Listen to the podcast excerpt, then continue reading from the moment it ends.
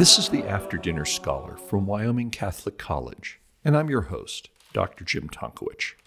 St. Augustine of Hippo, who lived AD 354 to 430, delivered 124 lectures, moving verse by verse through the entire Gospel of John. This being Holy Week, I'd like to read Lecture 116, in which Augustine discusses Jesus' final condemnation by Pontius Pilate in John chapter 19, verses 1 through 16. This is what Augustine wrote On the Jews crying out that they did not wish Jesus to be released unto them at the Passover, but Barabbas the robber, not the Savior, but the murderer, not the giver of life, but the destroyer. Quote, then Pilate took Jesus and scourged him.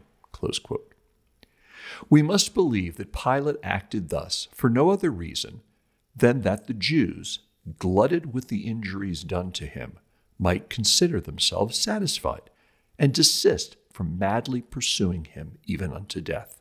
With a similar intention was it that as governor, he also permitted his cohort to do what follows, or even perhaps ordered them, although the evangelist is silent on the subject.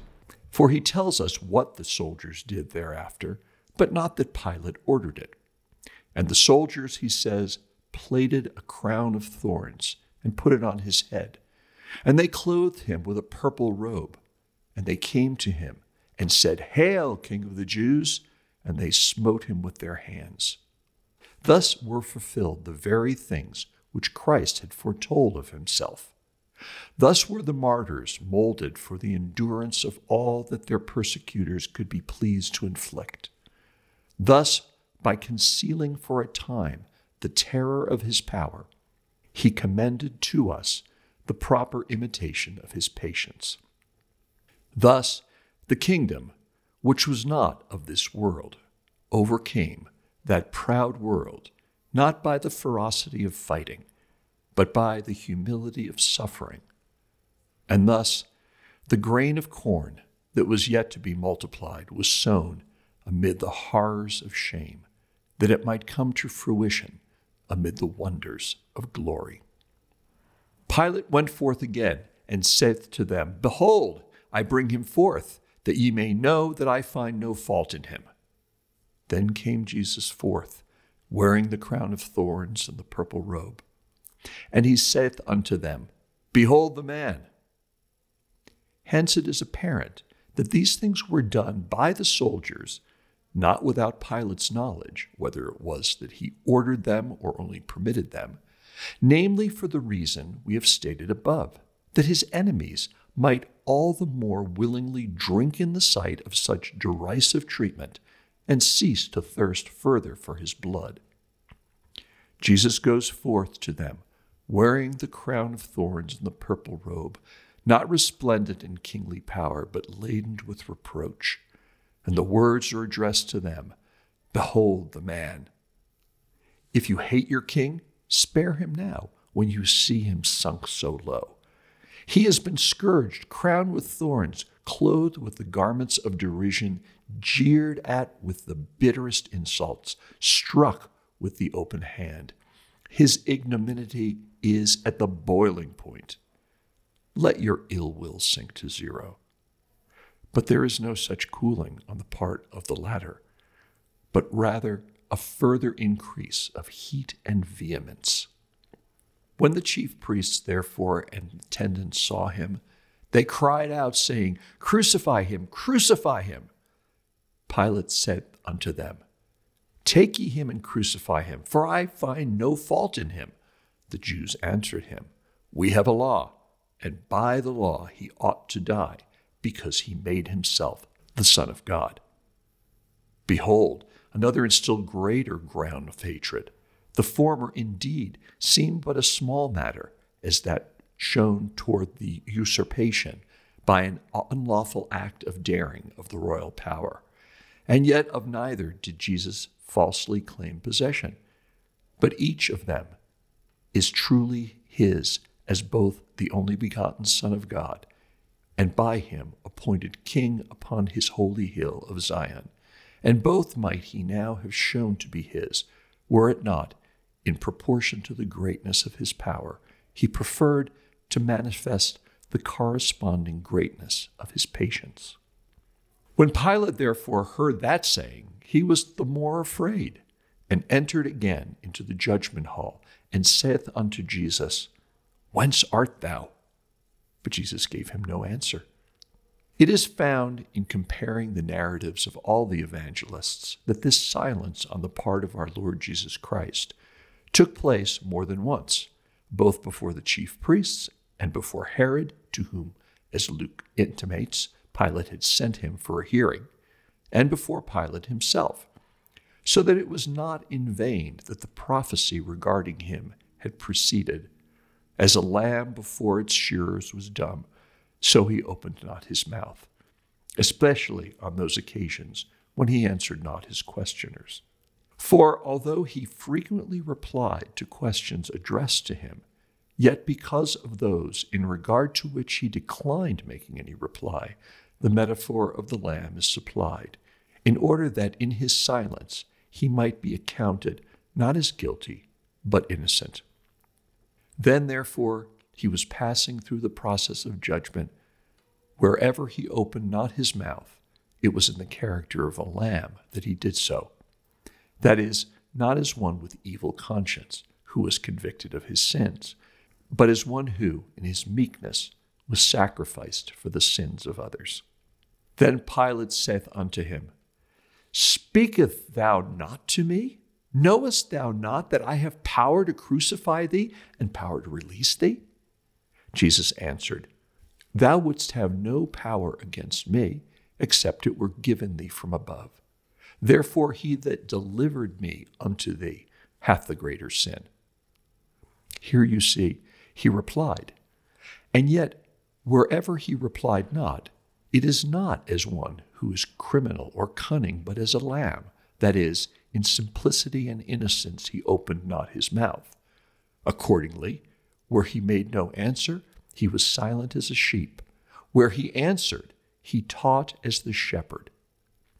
Let us therefore set ourselves to learn what he said, what he taught also by the apostle, that there is no power but of God, and that he is a greater sinner who maliciously delivereth up to the power the innocent to be slain.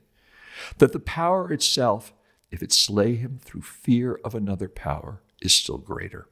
Of such a sort indeed was the power which God had given to Pilate, that he should also be under the power of Caesar.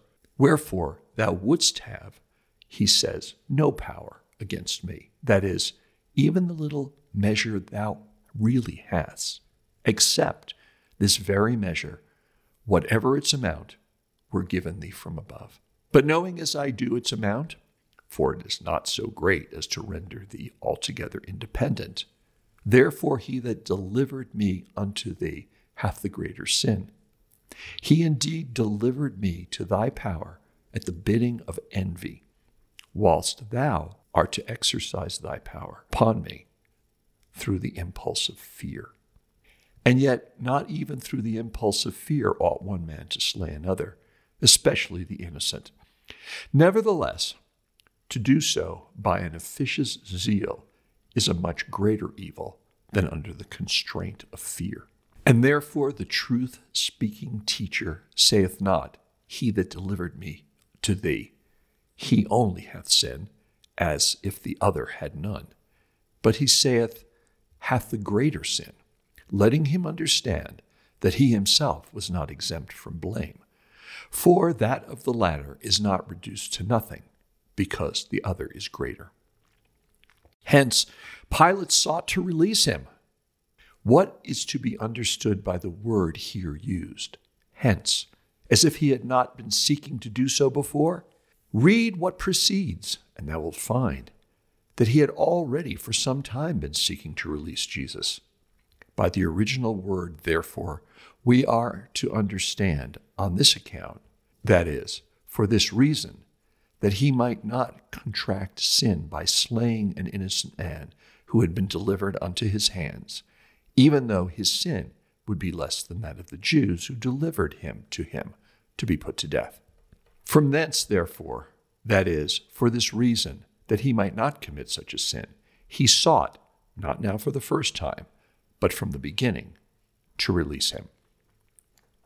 But the Jews cried out, saying, If thou let this man go, thou art not Caesar's friend. Whosoever maketh himself a king speaketh against Caesar.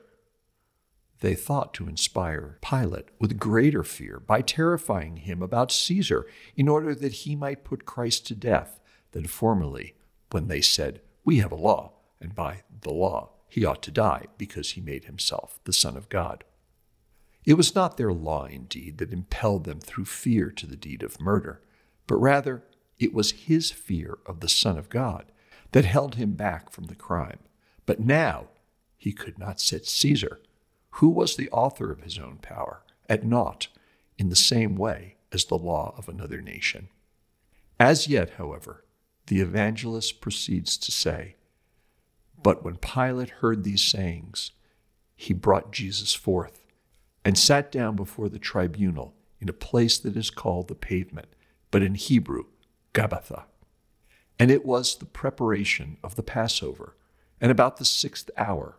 When Pilate therefore had sat down before the tribunal, he said to the Jews, Behold your king. But they cried out, Away with him! Away with him! Crucify him!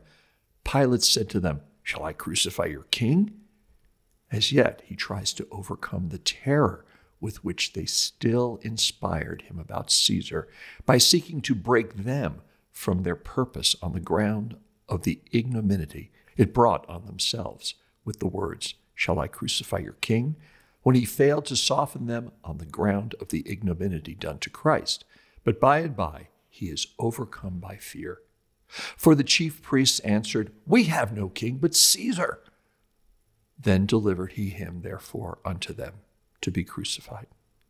For he would have every appearance of acting against Caesar if, on their declaration that they had no king but Caesar, he were wishing to impose on them another king by releasing without punishment one whom these very attempts they had delivered unto him to be put to death. Therefore he delivered him unto them to be crucified. But was it then anything different that he had previously desired when he said, Take ye him and crucify him, or even earlier still, Take ye him and judge him according to your law? And why did they show so great reluctance when they said, It is not lawful for us to put any man to death? And were in every way urgent to have him slain not by themselves, but by the governor, and therefore refused to receive him for the purpose of putting him to death, if now for the same purpose they actually do receive him. Or if such be not the case, why was it said, Then delivered he him, therefore, unto them to be crucified? Or is it of any importance? plainly it is. For it is not said, Then delivered he him, therefore, unto them, that they might crucify him, but that he might be crucified. That is, that he might be crucified by the judicial sentence and power of the governor. But it is for this reason that the evangelist has said that he was delivered to them, that he might show that they were implicit in the crime from which they tried to hold themselves aloof. For Pilate would have done no such thing, save to implement what he perceived to be their fixed desire. The words, however, that follow, and they took Jesus and led him away, may now refer to the soldiers, the attendants of the governor.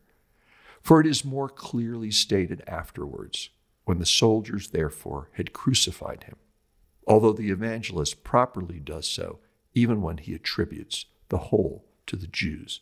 For they it was that received what they had with the utmost greediness demanded, and they it was that did all that they compelled to be done. But the events that followed must be made the subject of consideration in another discourse. Those discourses by St. Augustine are available online. Wishing you a blessed Holy Week and a joyful Easter.